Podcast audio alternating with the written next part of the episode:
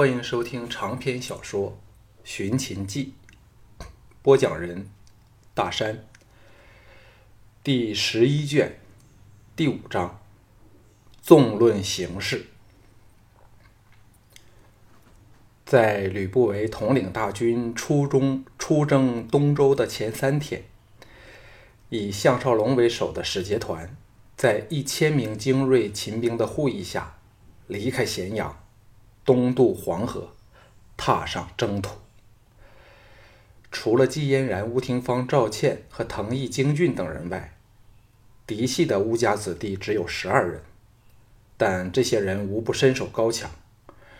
人数虽少，实力却不可小觑。吕不韦方面，除李斯和萧月潭外，还有精挑出来的三百名家将。这批人直接听命于萧月潭。幸好，这浑身法宝的人与项少龙到此刻仍是关系极佳，故不会出现指挥不灵的情况。当然，还有蒙敖的两个小公子蒙武、蒙恬。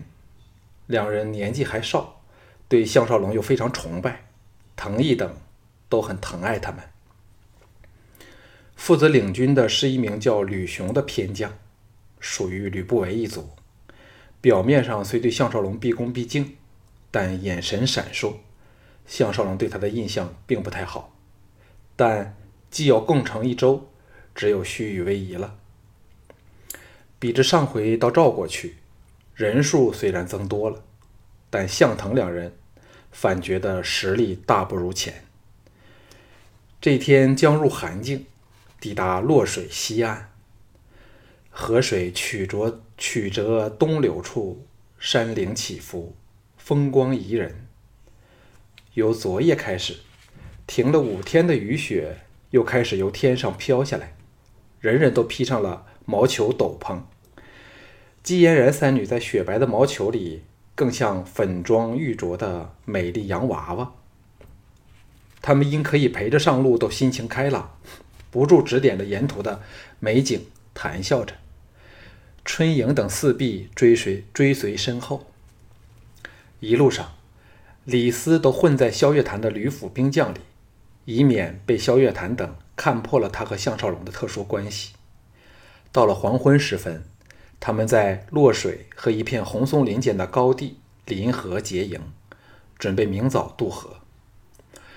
吕雄派出了数百人伐木造伐，砍树斥喝声中，不时的在林树林间响起来。趁朱女去打点营帐，项少龙和唐毅两位好兄弟沿江漫步。尽管天气严寒，但长流。不休的落水却没有结冰，天寒水暖，水汽由河面升起，凝结在河畔的树枝上，成为银白晶莹的挂饰，蔚为奇观。美景当前，两个人都不想说话。踏足之处，脚下松软的白雪嘎嘎作响，头上的雪花飘舞，林海雪原，叫人绿足忘忧。不觉下。走出了营地外河水的上游处，足是足响传来，两人转头望去，皑皑白雪中，李斯来了。项少龙和藤毅对望一眼，均知李斯不会只是来找他们闲聊的。藤毅笑道：“冷吗？”李斯两手缩入棉袍袖内，张口吐出两团白气，来到项少龙身侧。看着漫天飞雪里银白一片的天地，回首望向红松林，说：“这些红树加工后极耐腐蚀，乃是建筑和家具的上等材料，又含有丰富的松脂，可作燃灯之用。”藤毅哑道：“我出身山野，知道此树并不出奇，想不到李兄已如此在行。”李斯笑道：“行万里路，胜读万卷书。我自幼爱好四处游学，寻朋访友，问得多，自然知得多。腾兄见笑了。”项少龙听他言谈高雅，见多识广，心中佩服，暗想：难怪他能助小盘统一天下。轻拍了他肩头，道：“让我们再随意逛逛。”李斯欣然点头。三人沿河而上。藤毅指着挂满树上的冰雪说：“太阳高升时，枝梢挂满的雪会如花片般飘落，那将是难得见到的奇景。”项少龙见李斯如若不闻，暗自沉吟，知道他有话要说，诚恳地说：“都是自家兄弟了，李兄有什么话，放心说出来吧。”李斯微笑道：“两位大哥均是见识高明的人，对六国兴衰究竟有什么看法呢？”藤毅笑道：“李兄乃是饱学之士，不如……”由你点醒我们这两个粗人好了。李斯谦让两句后说：“两位大哥，请勿笑我。我这人最爱胡思乱想，但有一事却想极也想不通，就是现今齐、楚、燕、赵、魏、韩六国，除了韩国一直落后于人外，其他诸国均曾有盛极一时的国势，兼且人才辈出。”为何总不能一统天下呢？向腾两人同时一呆，这个道理看似简单，打不过人自然难以称霸，但真要做出一个答案，却不知从何说起。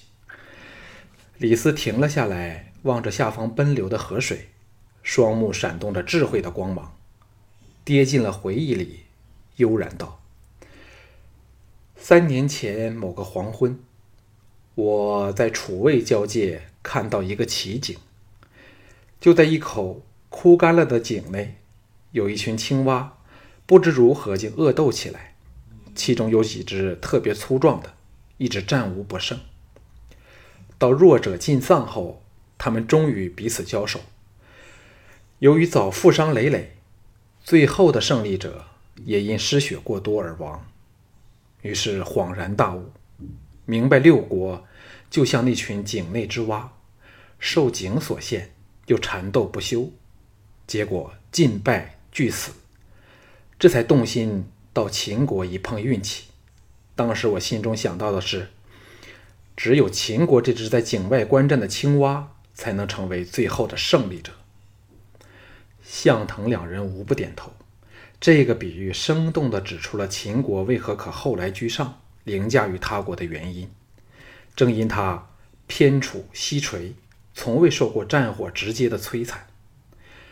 李斯一直没有展露才华的机会，这时说起了兴头，口若悬河道：“六国里最有条件成就霸业的，本是楚人。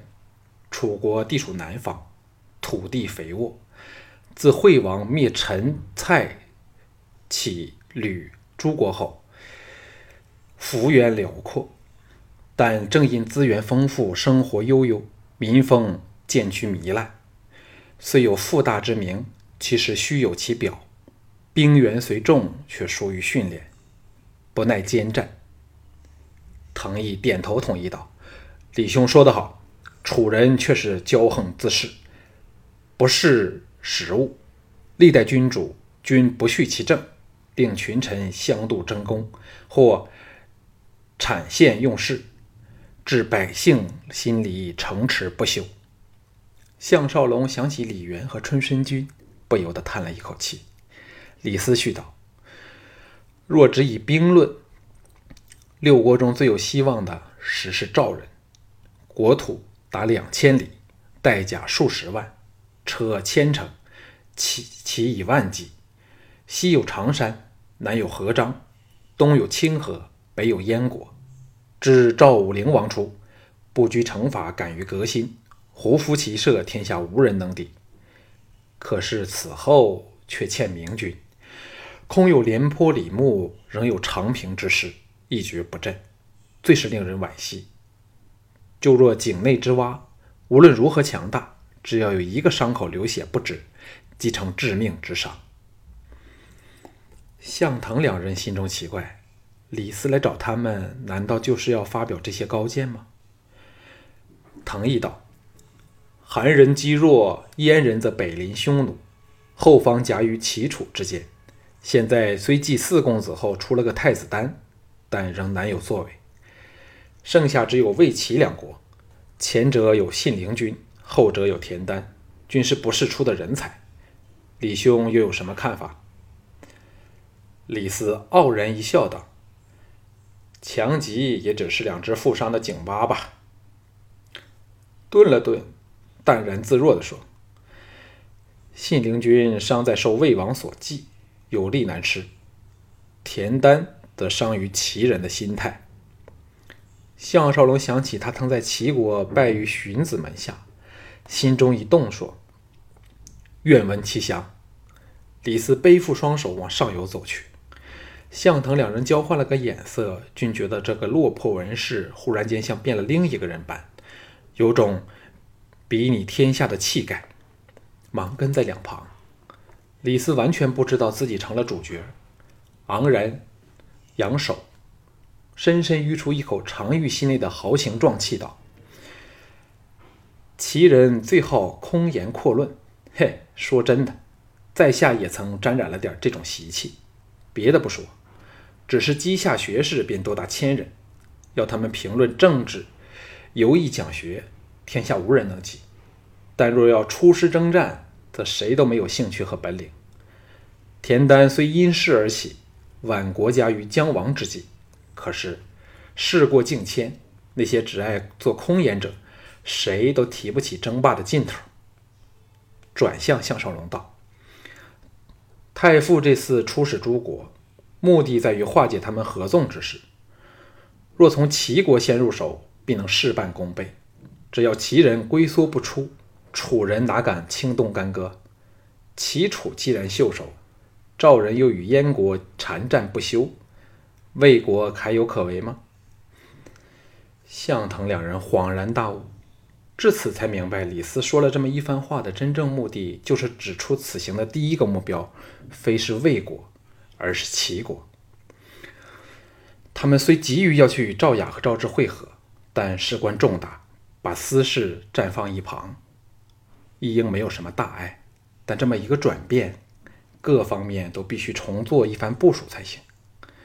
项少龙叹道：“李兄确实见识高明，项某人有茅塞顿开的感觉，便让我们改道往齐，再到楚国，好完成大王交下的使命。”三人再谈了一会儿有关齐国的事儿，才回到营地去。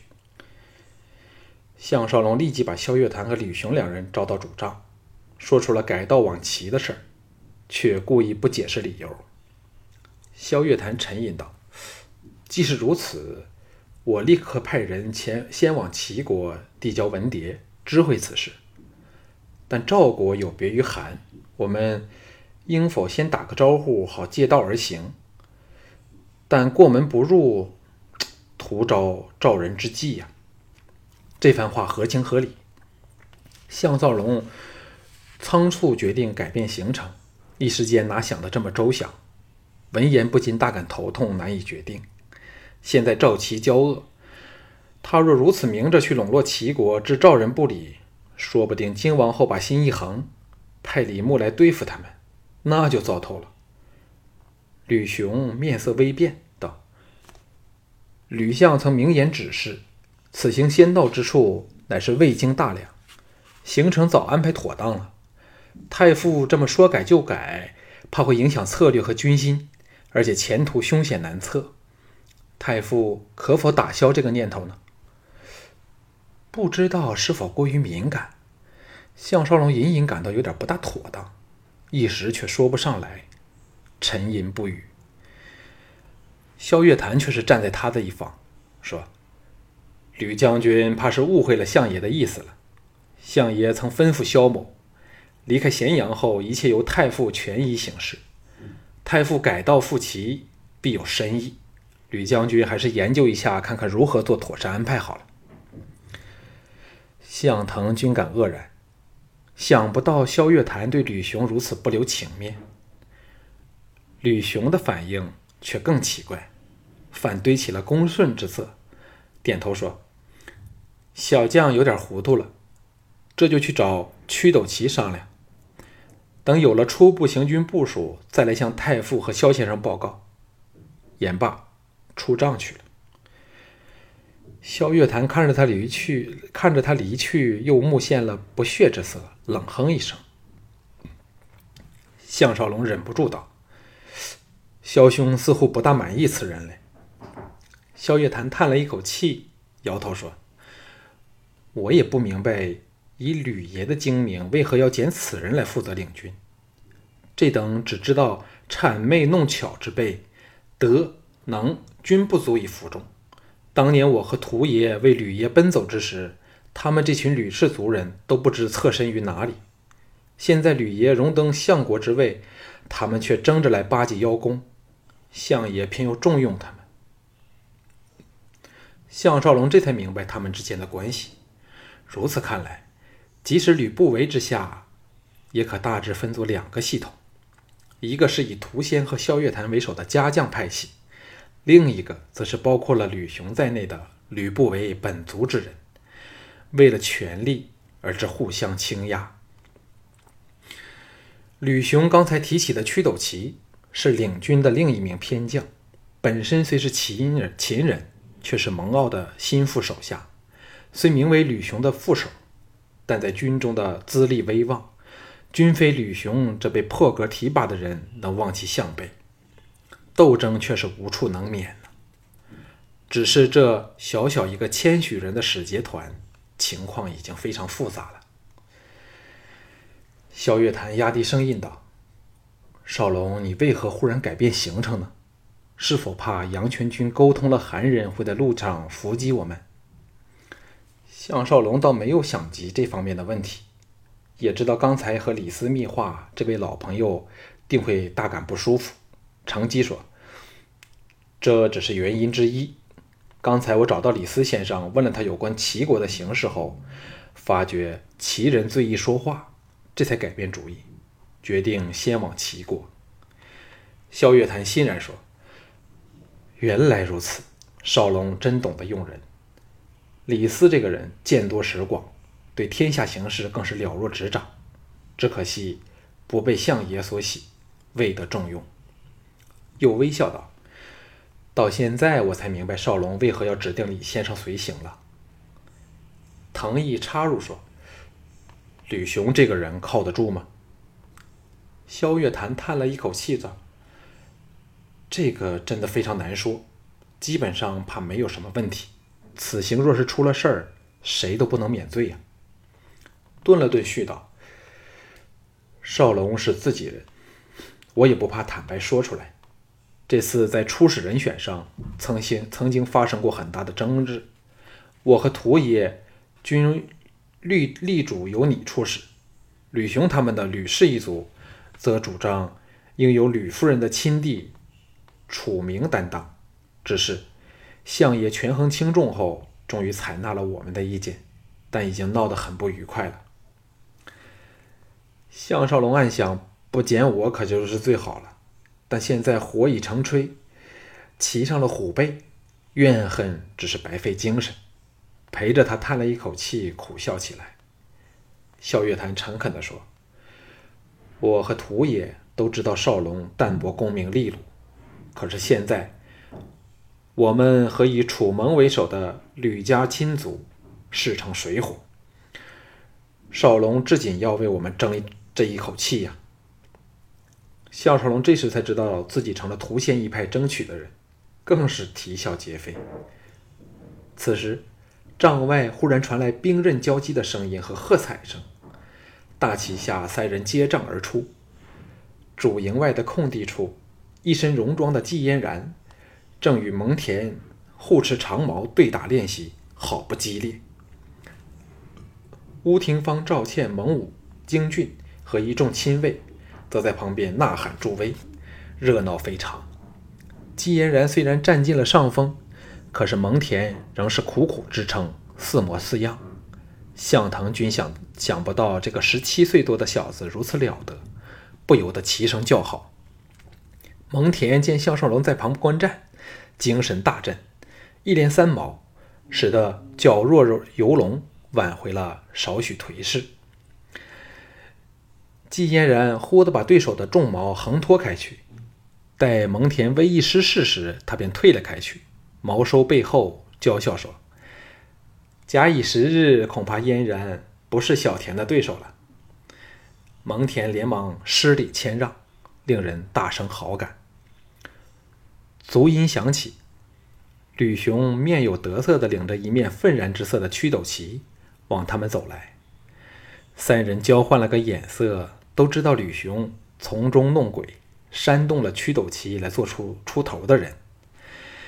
两个人来到三人身前，正要说话，项少龙先发制人，微笑道。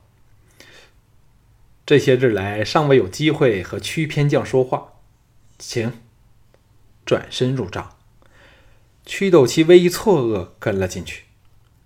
吕雄想入帐时，却被藤毅拦着，客气地说：“吕将军对改道之事必胸有成竹，太傅有命，令本人与将军商量，不如到本人帐内谈谈吧。”李雄无奈下，只有随他去了。剩下萧月潭一人，在拈须微笑。